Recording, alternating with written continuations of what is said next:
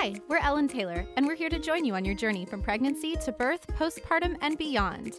Here on the podcast, you'll get interviews with birth and parenting professionals, birth stories, and educational episodes to get you feeling confident, supported, and empowered on your journey to and through parenting. Welcome to Birth Reimagined.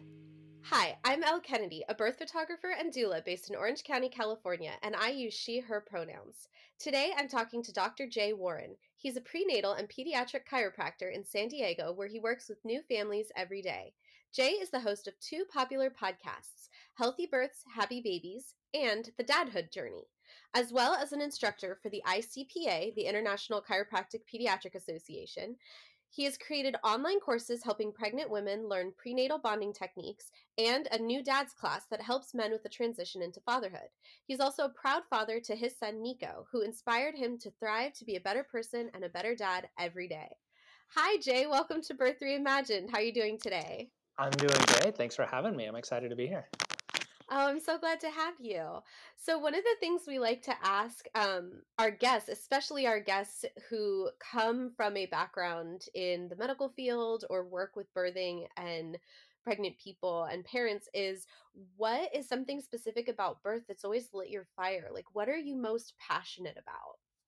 Well, I would have to say, like, in my training as a prenatal chiropractor, it was way back 25 years ago when I was in school that Jeanne Ohm, who is the head of the ICPA, that's an organization that uh, teaches all of us perinatal chiropractors techniques and, and processes. Like she spoke about home birth way back then and i was so excited about it and saw so many great benefits of it that that's what i wanted to do when i became a dad i understood it was up to mom whoever mom was going to turn out to be where she felt comfortable doing it but home birth uh, was what we, what we were able to do for my son. He was born seven years ago, and it was such an amazing experience. And I'm a huge advocate of hospital uh, or of home birth, but I also work in a wellness center where a lot of women are doing hospital, and it doesn't really.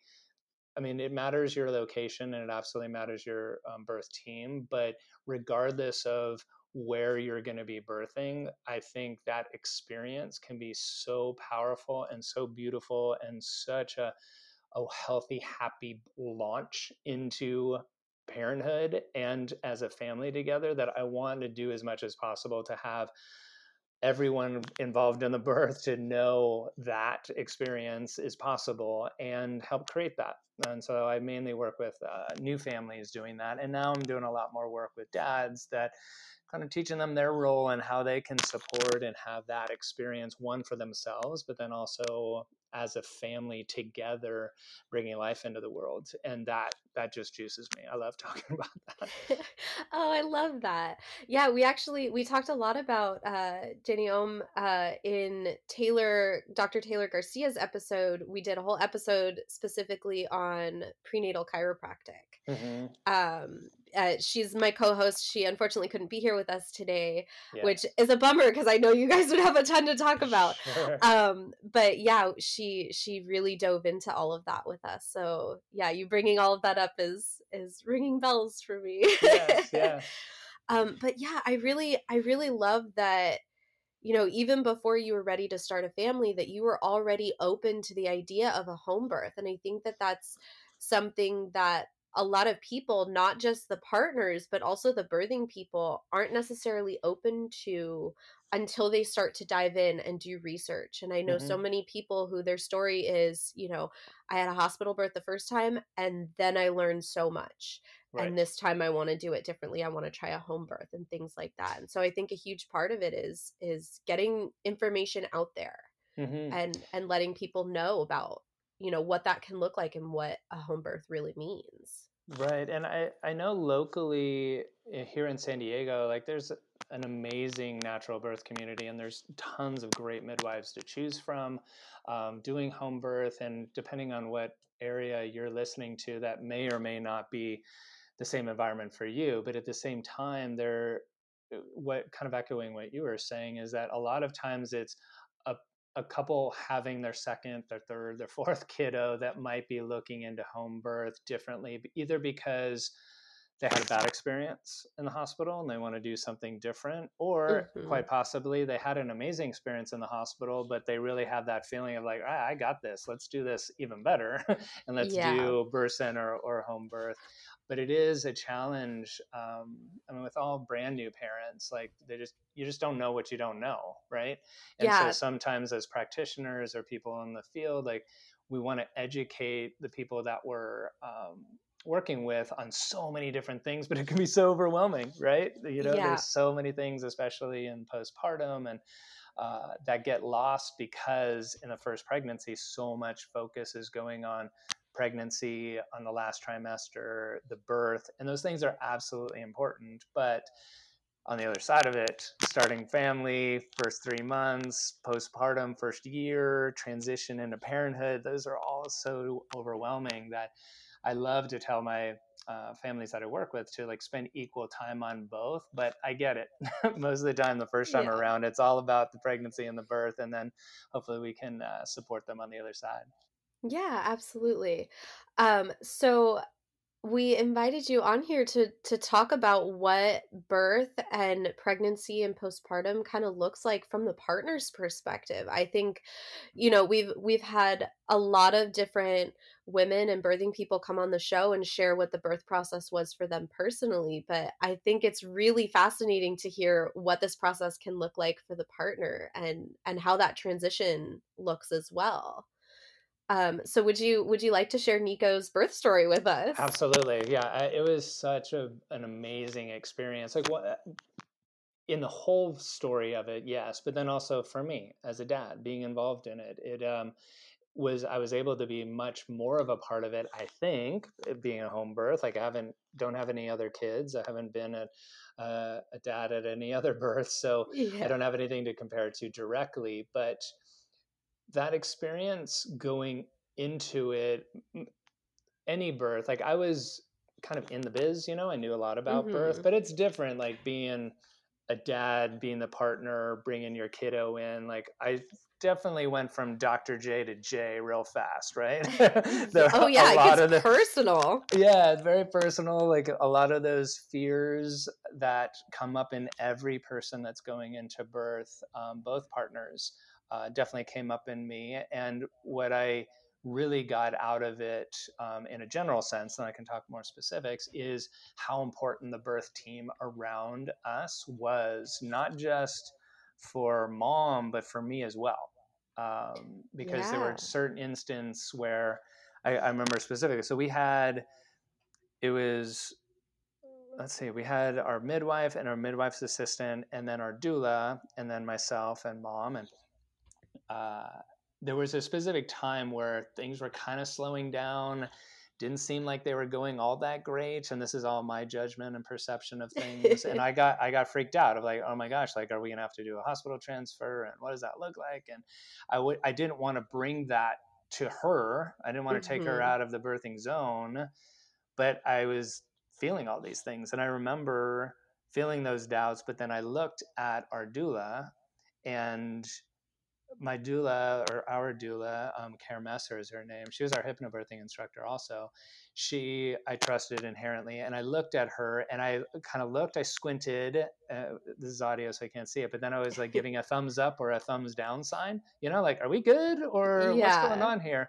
And she gave this like big smile, like, no, she's doing great, just mouthing it to me. Uh-huh. So then I my fears were alleviated. They didn't go away completely, right? Because it's a high emotional uh, event. yeah, but but, you needed some reassurance. a bit. I got that reassurance from the birth team, so then I could be more present for her and be back in that zone, rather than what can happen is the dads, the partners' um, fears. Uh, get in the way of things that they'll start their anxiety like starts affecting the birthing mom then i start the dads start like interacting with the birth team a little bit more and getting edgy and then it gets in the way of things. So that's why i think it's so important for dads to learn about what natural birth looks like whether it's through a birth class hopefully or um, just getting more information so that they can be more present to what's going on and not be alarmed by it or freaked out by it. Because i because even though i knew a ton going in that came up in me already. I took classes i was in the field i knew a lot about home birth and birthing and pregnancy and postpartum in women because i took care of them clinically. But then in the moment those things definitely came up and the birth team was like a big a big savior in that so that my stress and anxiety didn't influence the the normal rhythms of the birth oh i love i love that the birthing team was able to be there to support you too and that seems to be a theme that we hear across all of these birth stories and when we interview you know doulas and birthing professionals is they're not that just there to support the birthing person they're there to support the partner as well and sometimes mm-hmm. it means reassurance and letting them know like yes this is exactly what we expect this is you know when when the birthing person especially is going through transition yeah. that can often be a real pivotal time for the partner's anxiety to start ramping up with oh my gosh she's saying she can't do this but it's a totally normal psychological part of birth that's yes. you know it's it's a part that we point to and we go oh they say they're over this they say they can't do this anymore that's you know that's a key point of we're almost there we're yep. almost done totally. um but you know as soon as you get that personal emotional involvement involved in there it it makes it a lot harder to to kind of remember all of the things that you learned and that you know and there's worry because you care about your partner, you care about the birthing person and the baby and you know, you have your own fears and concerns and yeah, I I love that the the birth team was there to support you too. Yeah, and I think what you said there about that kind of like giving up stage or that giving up moment, which every yeah. single birth has that experience. And I, have been very, very um, I do a lot of work to make sure every mom going into a birth hears that so that when they have that moment they don't think that they're that it's a going to be a problem moment it is that closeness yeah. but now i'm really really trying to make sure dads hear that and I, I, guess I should back up too. Like I, I'm speaking from my experience as a man being a dad. The mo- majority of the work I do is with other males being men, so I don't say these things uh, with pronouns and specifics to uh, be exclusionary at all. I, am just speaking from my experience. I hope that everybody can be on that same page there. I just felt it was necessary to talk about.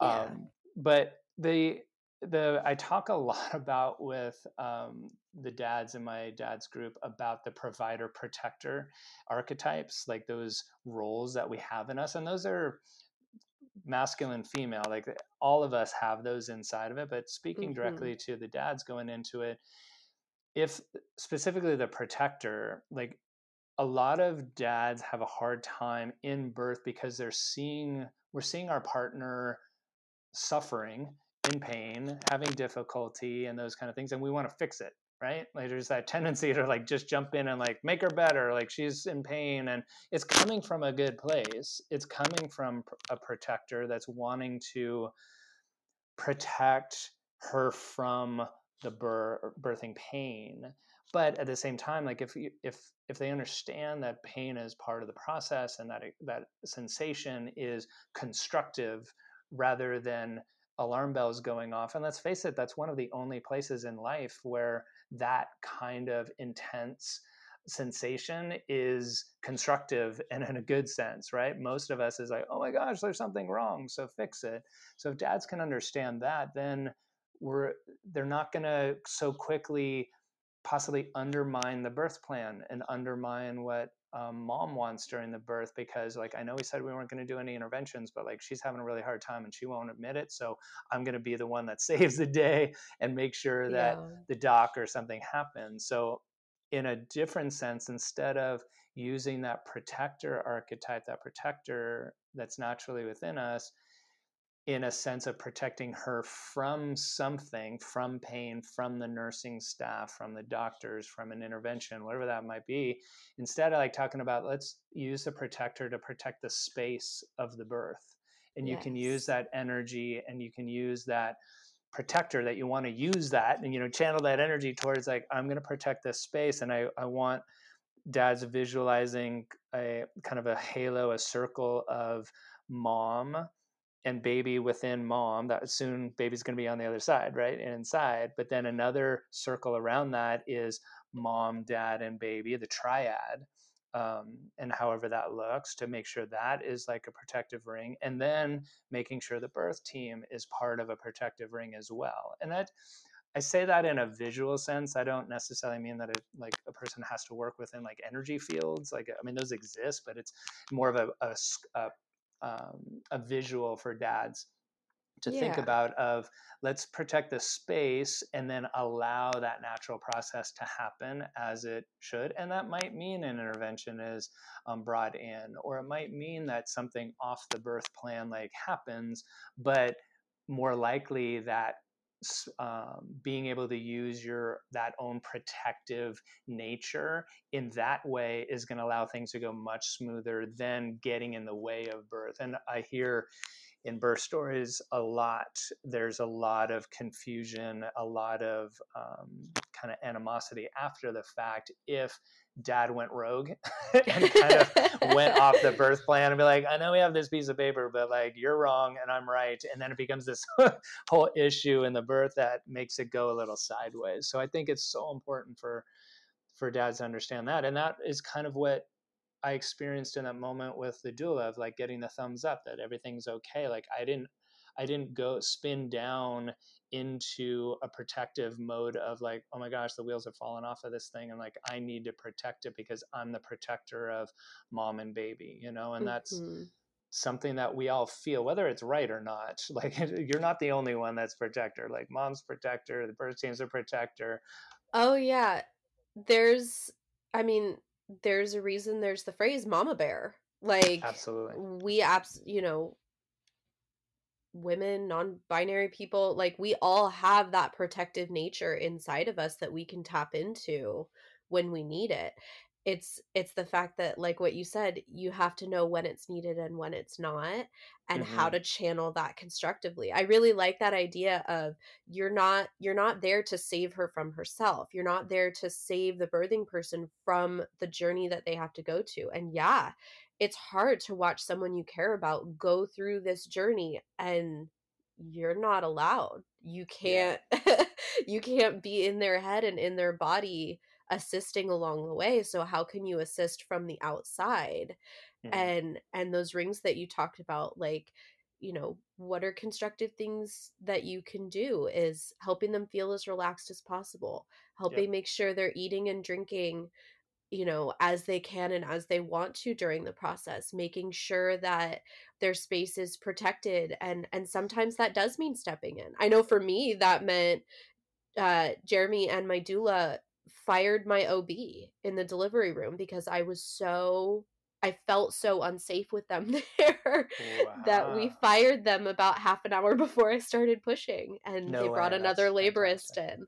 Wow. But but for us that's what I needed in that moment. But for right. somebody else it might just be they need their partner's hands on on their legs, on their back, on their arms you know, holding them, letting them know that they're not alone in that moment. It yes. could mean, you know, making sure that the lights are dim and there's, you know, soft music on or, or whatever it is in that moment to protect that space. And what that space is and what that looks like is going to be very different for each birthing person. Right and to calm down that kind of overprotector that comes up in us like i really want the partner to fuel the provider right and so that's what you're talking about of it doesn't seem like we're doing that much by mm-hmm. holding her hand or stroking her hair or telling her she's doing a great job or getting her food or getting that i mean it, it is doing in a way but it doesn't seem as active as some partners need to feel like they're part of the whole thing so if I can we can have these kind of conversations before the birth and say like these are amazing things that you can do that are in, incredible supports that's going to be doing something and supportive of your partner like bringing life into the world that will be so appreciative rather than well i'm not really doing yeah i'll get a water but like what else can i do? Like that's all you yeah. can do. That's all you need to do you know? it sounds yeah it sounds passive because you have this pent up energy of like i need to slay the dragon like yeah, absolutely. okay give you know bring water hands on you know whatever whatever those little things are is is supporting them while they go through their own journey. Right. And talking about, you know, kind of on extreme ends of, say, like masculine energy and feminine energy, like most men think like well this is like a women's experience like what am i doing there right and generationally we don't have any reference for it right so generationally oh yeah this is totally new in the last couple generations absolutely like i'm i was a fully present part of all of the prenatal care not because I'm like a prenatal chiropractor, but because I wanted to be there and engaged as a partner and supporting and so excited for my son to come into the world. But same thing in the birth, like super active. And that's that is so new in this generation, like really only in the last couple of decades. Like my yeah. dad, interesting story is that I mean, I'm I'm an older dad. I have a seven year old, but I'm 48. So like my dad, way back when I was born in 1972, and he was part of a pilot program in the LA hospital that I was born in to allow dads into the delivery room. It was a three month program that was a trial in the St. John's Hospital in LA that I just happened to be the window that I was coming into the world and so my dad got to be mm-hmm. there and that was unusual like it was a pilot program in the 70s for dads to be in the delivery mm-hmm. room because go back to when my dad was born it's basically the story is like all right you're going to the hospital like i'll bring cigars like let me know when the baby's born you know that we weren't expected to be a part of things i think it's much better and i mean we belong at the birth it just is very new and we don't have generational reference like we're not hearing from our dads what they did so we can that information and knowledge and wisdom can be passed down and it's brand new culturally so there isn't a lot of conversation amongst yeah. peers around this is what birth is like and what you can do there's a, a, big shift going on and it's brand new it's brand new for the birthing teams so i think that's another part to um, for birth teams to kind of understand dad's role and how to bring dad into it if dad's kind of retreating like how they can facilitate that but then more importantly for mm-hmm. the partners to understand like this is your role this is my role and how are we going to work together on this rather than you know to be you know stereotypical of dads feeling like well i'm just like going and holding the handbag while she's shopping you know like uh, just sitting on the wayside like yeah. this is something that this is these are things that you can step into to have it be a really powerful experience one in a supporting mom and your partner but then also i really like want dads to understand like this is powerfully bonding for you and your child this is like your first i mean it's definitely yeah. the first meeting but you know the the birthing mom is like has a a physical and emotional connection for 9 months and so it's a continuation it's a it's an incarnation obviously but it's continuing on whereas some dads don't feel that they're able to bond until they are actually able to hold them like that's not true there's prenatal bonding techniques that you can do mm-hmm. as a dad beforehand but there's that if you if dads can be fully immersed in the oxytocin experience of the birth and like bathed in that as well as mom and baby, then the triad of mom, dad, and baby is going to launch into parenthood in a totally different way than if dad thinks he's got to kind of jump in later on down the line. And that's changing. I mean, dads understand that they're going to be yeah. part of newborn care in a much different way that either you know just the expectations placed on dads now is very different than a generation ago and you know they're challenged by it you know? There's just mm-hmm. not a lot like well you know the thing i hear from uh, dads all the time is like well just i don't know what to do just tell me what to do and i'll do it. You know? And then moms are frustrated it's like i don't want to have to tell you what to do just do it right? And so that i mean that's that's couplehood yeah. but if we can have dads be more educated around like hey like this is these are the balls you can pick up and run with and that you might not get thank yous and appreciation for it in the moment but those things are supporting your family and and supporting your spouse and your baby to be as healthy as possible then they'll they'll do those things and it's not talked about nearly as much. That's why i appreciate like being able to talk with you about these things and have other people listen in on it so that it can at least spark a conversation between couples to to bring more of this in. Yeah i think all of this is super important. Like you said one two generations ago none of this happened.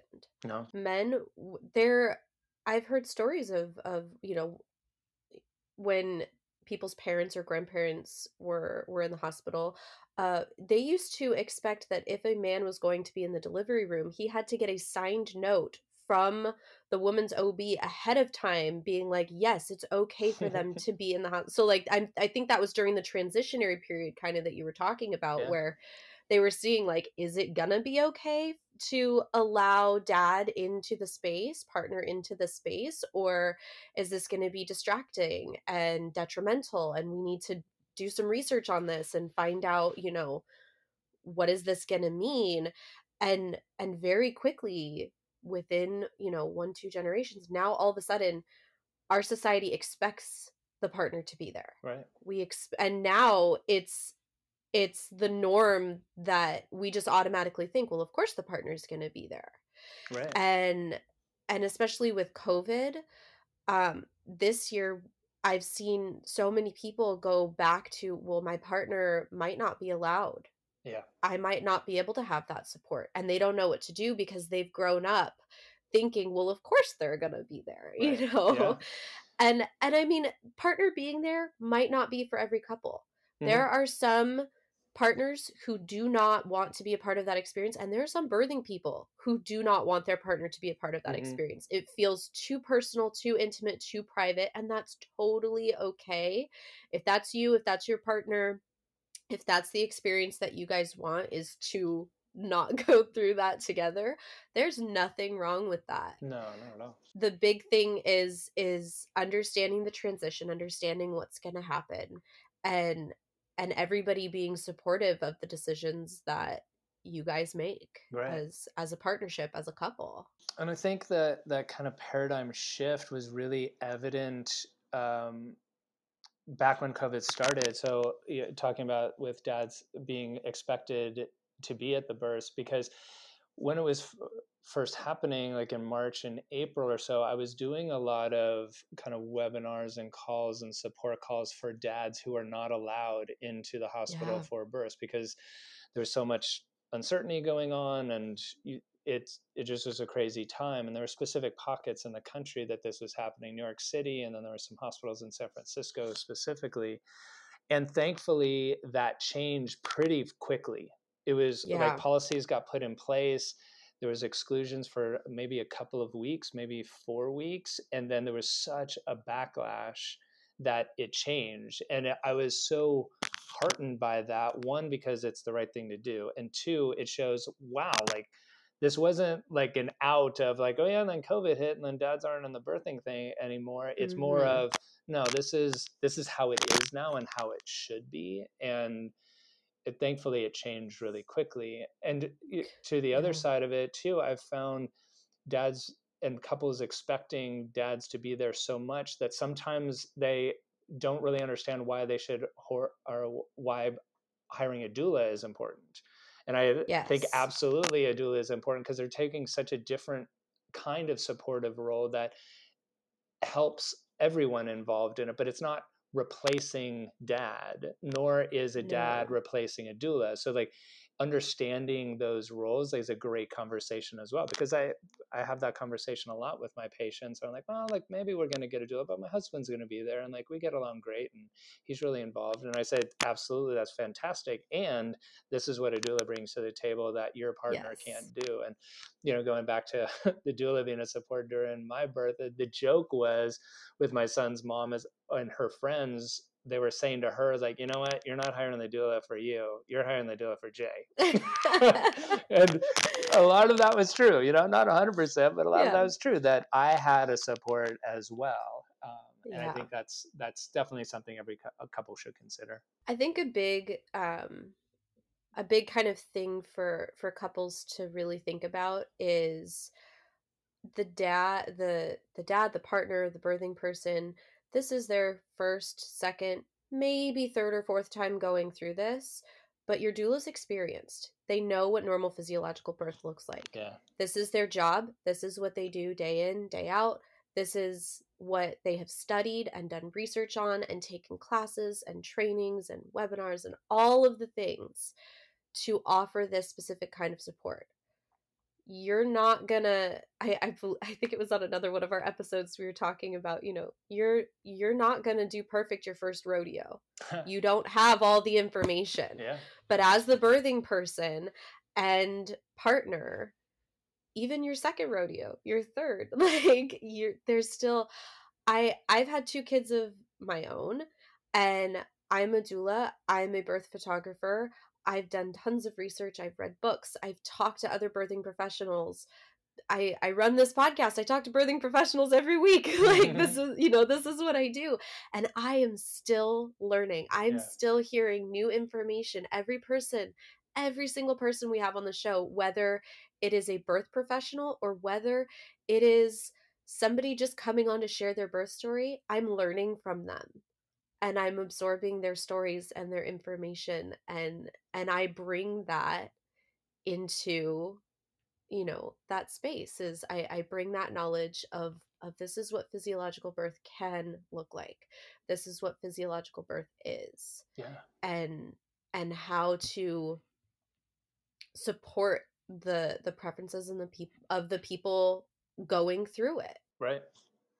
You know, and even in this current time too, like I think doulas are just even more valuable for the knowledge and the wisdom that you just talked about, like bringing to it. Like, and currently, like uh, when we're recording this, the doulas, at least in our area, in many hospitals, aren't allowed into the hospitals for for births, and a lot of the couples are saying like, well, like you know, my doula can't be in the hospital, so I'm not going to hire one. And the conversation I'm having with them is like, but the knowledge and the wisdom that they have with you at home is going to be so crucial for you to as a couple know when to go to the hospital and when not to mm-hmm. because you know what normal physiological birth looks like and even if it's your second or your third time around like every birth looks different and so having a doula at home with both partners then can make the call of no we're ready to go let's let's pack up Yep. the car let's get going so that you don't over or uh, underestimate timing of things and um, you don't make it to the hospital or and usually more the case right is nope it's not time yet it feels like Mhm. it but we're not ready let's keep birth in here and you're in that safe comfortable environment of your own home and Mm-hmm. which is better for normal physiological birth independent of people feeling that it's risky being in a hospital because of covid exposure. So minimizing the time that you're actually in the hospital can be optimized by having a trained professional namely a doula yes. in the home as well. So i think that thought it's isn't interesting? Like we're like well i got the i got a um, dad i don't need a doula but this is what they bring to the table. And like oh they can't come to the hospital like in the place where the baby's coming in but they're not so i'm not going to hire one but the prenatal care visits that you're getting with the doula and prep and headspace as well as information and then being in the laboring space beforehand like sets up that birth of the actual moment like wherever it happens to be that much more safe and and powerful Yeah, I know a lot of doulas. Um, when COVID first happened and we went through our, you know, quote unquote original lockdown, yeah um, doulas were not being allowed in anywhere. Mhm. And so I know a lot of people switched to home births. Yeah. Um, simply so that they could continue to have the support that they wanted. Um, and then a lot of the hospitals opened up and started allowing doulas back. And I know some of them are shutting back down again. Um, it really depends on the area where you're at and and what kind of the scare level is in your area. I know LA and Orange County, we're pretty much locked down right now because we are it, we are really very much so in the epicenter of huge surges of cases. That being said, a lot of doulas are still um, they will still come to your home and they will still help you with labor. A lot I realized a lot of birthing people don't realize um they they won't admit you to a hospital or birthing center until you're X amount along. Mm-hmm. And that may vary a little bit from place to place. I think on average, it's usually, you know, five to six centimeters. They want to see that you've progressed a certain amount before they allow you to stay there. Um, and and especially with COVID, they are pretty strict about that right now. Mm-hmm. They're they're really not giving anybody any leeway on that.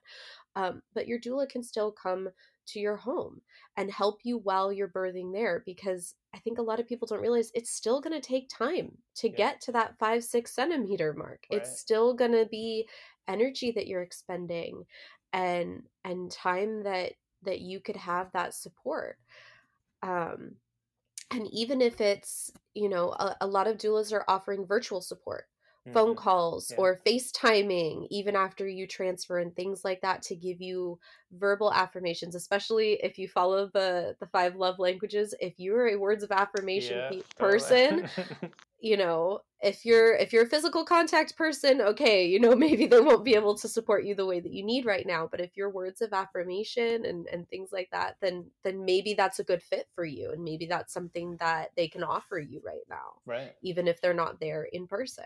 And the doula like say if, if um, the birthing person is like tactile and um, physical touch in their love language then the doula is teaching dad on mm-hmm. how to really step into that and making sure to remember to do those kind of things. So that's another yeah. way they do this supporting the dad to be a, a force for good during the yeah. thing and to do the right things that that sh- that she needs during the um, the delivery process for it to um, just be an amazing experience. So all of those way uh, ways that of a dad can get involved like they're just not knowing necessarily until it's their second, third, or fourth. But you can always learn more. But especially yeah. if it's your first time, there's there's just a lot of information that dads don't know they don't know, and even yeah. know like what roles they can step into.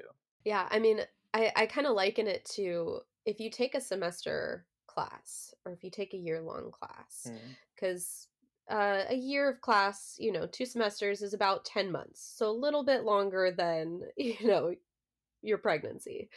Um, how much of that are you going to really retain mm-hmm. when it comes time to the final? And when you sit down and you take a final test in a classroom, you know exactly what to expect. You know exactly what's going to happen. You tend to have a pretty good idea of exactly the questions you're going to be asked but in birth, it's a little different. It it can go a thousand different ways. Yeah. It's everybody's birthing experience is unique and you have to be able to adapt and change to support the needs of the birthing person and and you know you can read the books and you can take the classes but at the end of the day are you going to retain all of the information that is perfectly tailor mm-hmm. made exactly for the birthing experience of your partner? Maybe. Right. Maybe not, maybe not. that's that's what the doulas for. They've been doing exactly. they have a lot more chance to study and and to to learn all of these things and be able to make suggestions of hey maybe we should try this. Let's change positions. Let's try you know turning the lights down. Let's you know try this massage technique or rebozo or you know birthing ball. You know they they come equipped with all of these different tools that right. that can help facilitate that process and that uh, process of like taking birth education classes whatever it is i i think that one of the most important things about it is being able to adapt to a wide variety of things coming mm-hmm. your way mm-hmm. and like you know quote calling calling audibles like as needed of all right we need to switch gears and and being okay with that because i've seen women go into birth with a specific birth plan. This is how it's going to be. I took the class. I know how it's all work. And when it doesn't go that way, on the other side, there's a lot of disillusionment. There's um, can be anger, all kinds of emotion yeah. around it because it didn't go to plan, which you know, as a birthing professional, like we know, like that rarely ever happens. it goes yeah. to plan, right? But the the the problem with that I found in postpartum is that one of two things happen. Either the couple or specifically the mom will say well that class didn't prepare me like that and their their anger kind of directs towards the education or maybe mm-hmm. the birth mm-hmm. provider but i think even worse is that they feel i did something wrong like i didn't yeah. do something that I should have, or I did it incorrectly, and the birth went sideways because I'm not good enough, I'm not mom enough, I'm not whatever enough. And that's even worse. Not that I yeah. want like that anger directed towards a person or anything, but that's part of like telling the birth story and kind of decompressing that story and having a perspective outside of it to reframe it if necessary. Um, I think it's it's largely a it's the anger stage of the five stages of grief. Yeah. Is is where does that anger get directed towards? Um, because a lot of times you know so many of the women that we talk to and the people we talk to on the show they talk about yeah. you know the birth didn't go as planned it didn't it wasn't what i thought it was going to be or what i had planned for what i had prepared for and they do they go through that grieving process i know i definitely went through that with my second child mm. the birth was not what I wanted it to be. It mm. was not like I said, we fired our OB in the delivery room. Oh, that was yeah. not on the birth plan. no, no. I can promise you that. no way. But you know, I I did. I had to grapple with that after the fact of of you know this wasn't what I planned, but this is what it is. Um, Man- when Amanda came on and told her story, one of the things that really stuck with me is she said, "This is the story that's being written." Mm-hmm. She said that was something that occurred to her as she was going through her birth. Is this is the story that's being written, and I've been hanging on to that kind of in the back of my head, and I've just kind of been marinating on that for you know the past month or two since we interviewed her, and and it's like that in all of life. Is is this is the story that's being written, and we have to learn, you know, what are the mechanisms that we personally need to cope with the story that's being written because it's we don't have all the control. A lot right. of it is out of our hands. And in that analogy which I love is like when you're in the middle of this story, you don't you don't i mean there was an ending of it but the perspective hasn't yet come to that mm-hmm. experience to understand the story of the what happened and the what you the story of what happened and then giving that perspective uh, time afterwards with other people that were either there or um, facilitating like some healing around it to then say okay this is what i got out of this experience. Like i don't wish that experience on myself ever again or yeah. anyone else but this is what i can gain from it. But when you're in the middle of it like you're that's not you're not at that time yet. It so, feels too big. Yeah. It feels too big to take on so you need to take little bites mm-hmm. not yeah. big gulps little bites to right. get you through it yeah and i mean that that's the story of this podcast is is that second birth messed me up for a while mm. but also looking back in perspective and and what i learned from that is what gave me the impetus to start this is connecting birthing people with birth workers connecting birthing people with a community of other people to support them letting them know all of their options because I had no idea what my options were, even during my second rodeo. Mm, yeah, yeah, I learned yeah. a lot from my first to my second, but I still I didn't have any idea how, just how many different kinds of options and support I could have asked for. Right. Right. And it's so important to like not only know like say if it is your second, third, fourth rodeo that yeah. you don't bring as much as possible, you don't bring the previous birth into the second birth or the third birth. Yeah. And, and, so that the baby can have their own birth rather than it being a platform for potentially reliving the, the sibling's yeah. birth. Um, and that can be for, I mean, obviously for the baby, but then for for the um, for the mom and the dad there was there's a lot of trauma that men can carry from a birth experience that then can make the next birth even harder because more and more fear can come up because it's unresolved from the first experience. And I see a lot of support because, you know, in our prenatal wellness center, we have a lot of resources for that for moms that have gone through it to be able to work through the trauma um, the the emotion of disappointment, whatever it might be, that is hanging them up, to be able to process that. But not a lot for dads. There's not a lot for men to work through that, and I think that's really really important for the couple as well as just for the individual to be able to work through those things. Yeah, can you can you talk a little bit more about that? So I know, you know, we know what the signs are for for postpartum depression for the birthing person, hmm but what about trauma for the partner? What can that look like? How can that manifest? And what kinds of resources can we reach out to and and get people the help that they need? Because you know, postpartum depression is a very specific niche thing, but it can also kind of be a form of post traumatic stress disorder. Yes. And and that can be for the partner as well. Postpartum depression, yes, is specifically for the birthing person, but I know the partner can still experience a lot of depression and and traumatic experience from their partner's birthing experience as well. Yeah, no, the in the um, perinatal mental health fields, they're I they're definitely addressing and acknowledging that postpartum depression exists in males as well. There's studies that have come out that as many as one in ten men experience depression in the first year after a baby being born, and that's postpartum period. So it's Mhm. different than a postpartum depression in a in a female versus a male, but it's very similar in a lot of different ways. But you know, a lot of times, you know, speaking to males and speaking very stereotypically is when those kind of things are going on in a trauma, like we push it down and we bury it and we don't talk about it Mhm. because we're needing to be strong, because we're needing to be that rock for our families.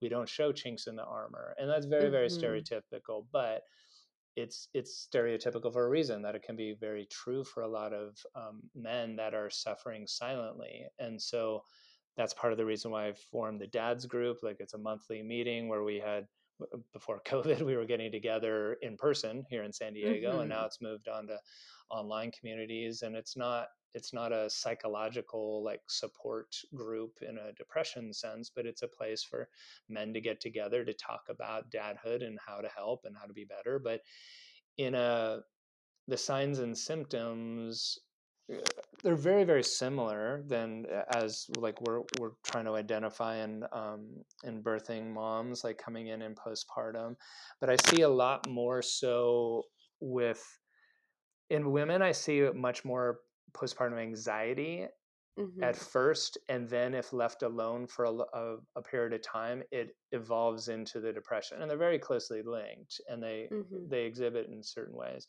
But i do see in males it it becomes much they've they've re- they become more reclusive they're not doing the things that they used to do themselves. They're just trying to get through the day. They're retreating into work rather than being at home because home's too hard and it's usually the friend support network that will pick it up saying that something's off Mm. especially if the friends whether it's other male friends or female friends have had kids themselves they know Yes. what that dark period looks like and i was very fortunate like i didn't i didn't experience postpartum depression but in that transition it was really hard but what was fortunate for me is like i was in my friend circle i was one of the last in my circle of friends to have kids. So they were very supportive and kind of knowing like all right like we're not going to see you for you know a couple months and that's going to be okay we're going to check in with you but you're like no no no no like we're still going to do everything the same we'll, we'll be there and like i'll play volleyball with you next sunday don't worry about it you know and they're like okay Yeah. jay whatever and when i didn't show up like there wasn't any judgment there so i find that couples that are the first of their circle of friends can have Mhm. a harder time because they have a harder time relating and regardless like dads will have an evolution of things of if they have a support network to go to and that support network is attentive and uh, um, conscious enough to reach out to ask and to bring dad out of that haze and out of that hole if if it looks like he's in it um, even better but at uh-huh. least having some support networks available for men will be able to catch it much earlier so they get the support that they need in the same way that we have a lot of support networks already set up for um, for moms in postpartum that because we're we just know so much more about that but i think the next yeah. step is for dads as well oh i love that i love that they're doing research about that and that they're that you're helping create communities that are designed to help support the partners going through you know kind of that dark period where they're not really sure everything's yeah. changing everything's new they're not really sure what to do or how to do it yet it's it is a lot to navigate and it's yeah. real sudden it's literally one day you don't mm-hmm. have a mm-hmm. baby the next day you do totally. it's so overwhelming yeah it's so overwhelming and that, you know that's the reason why i created it was because when i was going through it i had much more support from my friend circle than a lot but i still wanted more of being able to hang out with other dads that had other newborns. I was looking yes. for the like daddy and baby yoga classes. I was looking uh-huh. for stroller strides for dads, you know, and I could have done those things with other moms, but I wanted I mean what their, what their I wanted, experience was just very different than yeah, yours. Yeah. And you couldn't relate to a lot of what they were going through and they couldn't relate to a lot of what you were going through. Right. And so yeah. not having that on the other side, that's what I was wanting to create so that that transition is just a little easier for yeah. the men as individuals, but then also that means the whole family unit is going to be healthier and happier and connected and bonded. And then, you know, it's all about the baby too. Like that dad the baby has a healthy and happy mom that's fully supported by their partner dad mm-hmm. is fully engaged and active and excited about fatherhood and parenthood and conscious going into it and that family unit going into the world is going to make a much more powerful impact and change in the world that we desperately need right now than if a family goes into goes into this whole thing broken and yeah. it, it, takes them years to uh, recover from it if at all so that's that's what i want to do like as a as a dad as a male to be able to do that for others like i really see as a, a role that i want to step more into in these next couple of years to be able to you know create a safe space for men to come together and work through it and be better on the other side for their families. Oh i love that um, so, Jay, do you have any advice or tips for soon to be parents, specifically, um, you know, dads or partners diving into this? Yeah, specifically to dads, understanding that being an amazing support for um, mom in the third trimester and in birth and in the first three months afterwards, in that kind of first few weeks, days, and months, um, is so vital. And it it's you might it might be like unsung and unappreciated but it's so vital to making sure mom's um, comfortable and supported and nurtured and stepping into that kind of nurturer aspect of the provider is so key and understanding like does mom like her feet being rubbed or not? I mean most most mm-hmm. moms do right? So so that's one of the first things i say is that and this is i mean all the polling i've done of moms like in my practice and i have things that i do online like surveys of like what did dads do great? What do you wish they did? Like almost every time like rub my feet is honest right? Either couldn't do it enough or wish they did. And those are like simple little things to connect and bond and to like relax and soothe that dads can do uh, like in postpartum as well as um, in pregnancy there but i would say like specific uh, i mean there's lots of other um, like little things like that that i don't want to dismiss as little things because they're big like a foot rub at mm-hmm. the end of a mm-hmm. hard day is amazingly connecting um, for uh, the couple to be that much more resilient to going into the next day of parenthood when it might have been a tough one and yeah. then making sure that just dads really know there's a role for them rather than just being along for the ride. There are roles that we've talked a lot about today and pregnancy, birth, and postpartum to step into and to be powerful within to be able to help your family launch into something really, really beautiful. I mean, it's such an amazing experience. I love being a dad. I've wanted to be a dad forever. it took forever for me to become a dad. Not forever, but it took longer than my mom wanted me to do. do you know, like, I finally got a grandkid for, uh, for my mom, right? But I, it's it's such a wonderful experience. It's so hard at the same time. And that's what my friends told me all the time. It's like, it's the greatest thing ever and it'll drive you crazy. And I thought I mm-hmm. understood what they meant, but I didn't really until I was in the trenches of it. Yep. And so having the having support is is key to be able to get you through a hard day, a hard week, a hard um, phase. Um, to know you're COVID. not alone in it. to know you're not alone and also to know that there's a light at the end of the table uh, uh, uh that tunnel because when you're in it it might feel like oh my god what happened? Like i'm never gonna it's never gonna change and mm-hmm. that hopelessness can be really hard to do alone and uh, so having that kind of support i think is key. Yeah. So what is something you're gonna do this week to take care of yourself? Myself i am needing to move because I don't move nearly enough, meaning exercise. Not, not a location, not moving my house on a, a Christmas week. Um, I've just, I, my body craves exercise and I've mm-hmm. not done nearly as much because I've been so busy and that's a horrible excuse. And if my patients are telling me that, I say like, okay, you need to make yourself a priority and find the time. So that has been uh, that's on my list um, to do. I'll be actually once we're off of here, I have a window before my next thing that I'm going to be going for a walk, just something simple. Um, but that's that's my key. That's my self care. nice, I love it. And can you share a success or a funny story from this week?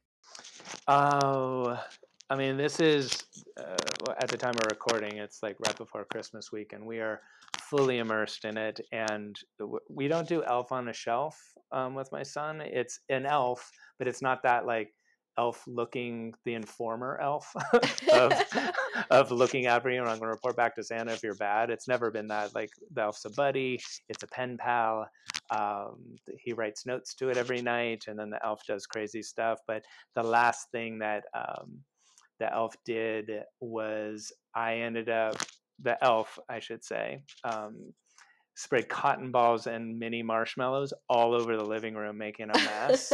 and Nico waking up to that and coming in and being like, Dad, you won't believe what the elf did. And I'm like, Really? what do you think?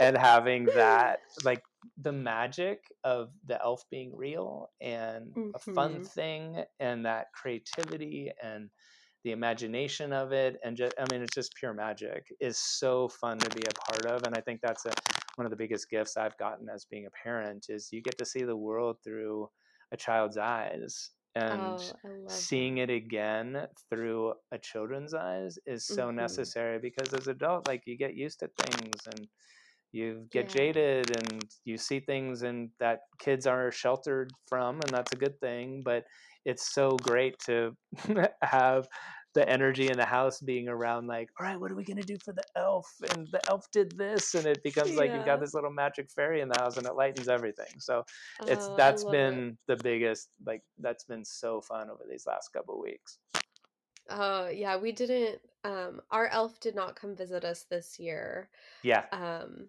because of a whole lot of reasons. Yeah we're gonna no, go with covid. Yes totally. Um, but because uh, my kids' dad and I recently separated, um, we decided we were going to switch some stuff up for Christmas. So our mm-hmm. kid, the kids will be going and, and spending Christmas with him and, and his parents because they're very big on Christmas. And okay. I've never been super religious. So for me, it's just another day. Yeah. Um, so we wrote a letter to Santa asking if Santa would come and visit us for winter solstice instead. Fantastic. So we actually celebrated yesterday. Oh, I and love that. So so getting ready for that um you know we put out the cookies and the milk for santa and the kids on their own with no prompting were just like we need to leave a bowl of water for the reindeer like, of course we need to, Mama. And I was like, oh, okay, of course You're they're leaving a bowl so of water right. for the Yes, reindeer. And they were like, yep, exactly. And they were like, and carrots. And I was like, right. okay. So we go get carrots, and they're like, how many carrots do we need to leave out? How many reindeer does Santa have? And they're like sitting there trying to count them all out. Oh, isn't that So fun? it was so cute, and it was just like it's something that you know I it wouldn't have occurred to me to leave out a bowl of water for the Right. reindeer, but of, of course, of course but we're it does leaving to out a bowl. them, and thankfully they're they're in charge of taking care of the reindeer in that way. Yeah. Well, so, and I love how you changed that up because I'm a single parent as well, so I know what that's like to have it kind of in two houses and switching back and forth, and it, it can be really challenging, but it at the same time can be a, like a good thing for the kiddos um, to have Yeah. it in two different ways. So kudos to you for doing that. Thanks. Um, well, uh, so one last thing before we go, um, Mhm. where can everyone find you? How can we connect with you? Instagram, website, stuff like that. Yeah, all of that, like it's all under drjwarren.com. Um, like uh, on Instagram, it's Dr. Same thing on Facebook. My website uh, has all the different things, whether it's chiropractic oriented or the online courses that I do, or the dad stuff, or the podcast. So that's that's the easiest way uh, to find me and to kind of look into what what's there that might pique your interest. I will say, like there, there's, if you don't mind, there's a, a nine myths about becoming a new dad, a PDF that I've put out that um, is a freebie for anybody that wants it. You can get that at my website slash nine myths. But that's a great way to kind of encumber, encompass like these ways of educating dads, like moving into this huge transition and, and doing it better. Oh, perfect. I love that. We'll link to all of that in the show notes for this episode so everybody can find it. All super easy. Click right over and and get access to all of that and connect Yeah. with you. Thank you. Thank you so much for coming on the show with us. I loved having you on and talking all about the dad's perspective with you. Oh, thank you for having me. It's been just a great, fun conversation. I'd love to do it again. thank you. And to our listeners, thank you guys so much and we'll see you next time. Bye.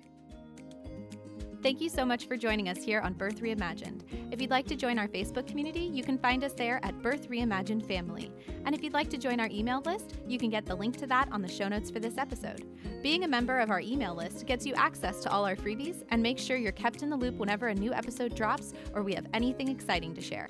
Thanks again, and see you next time.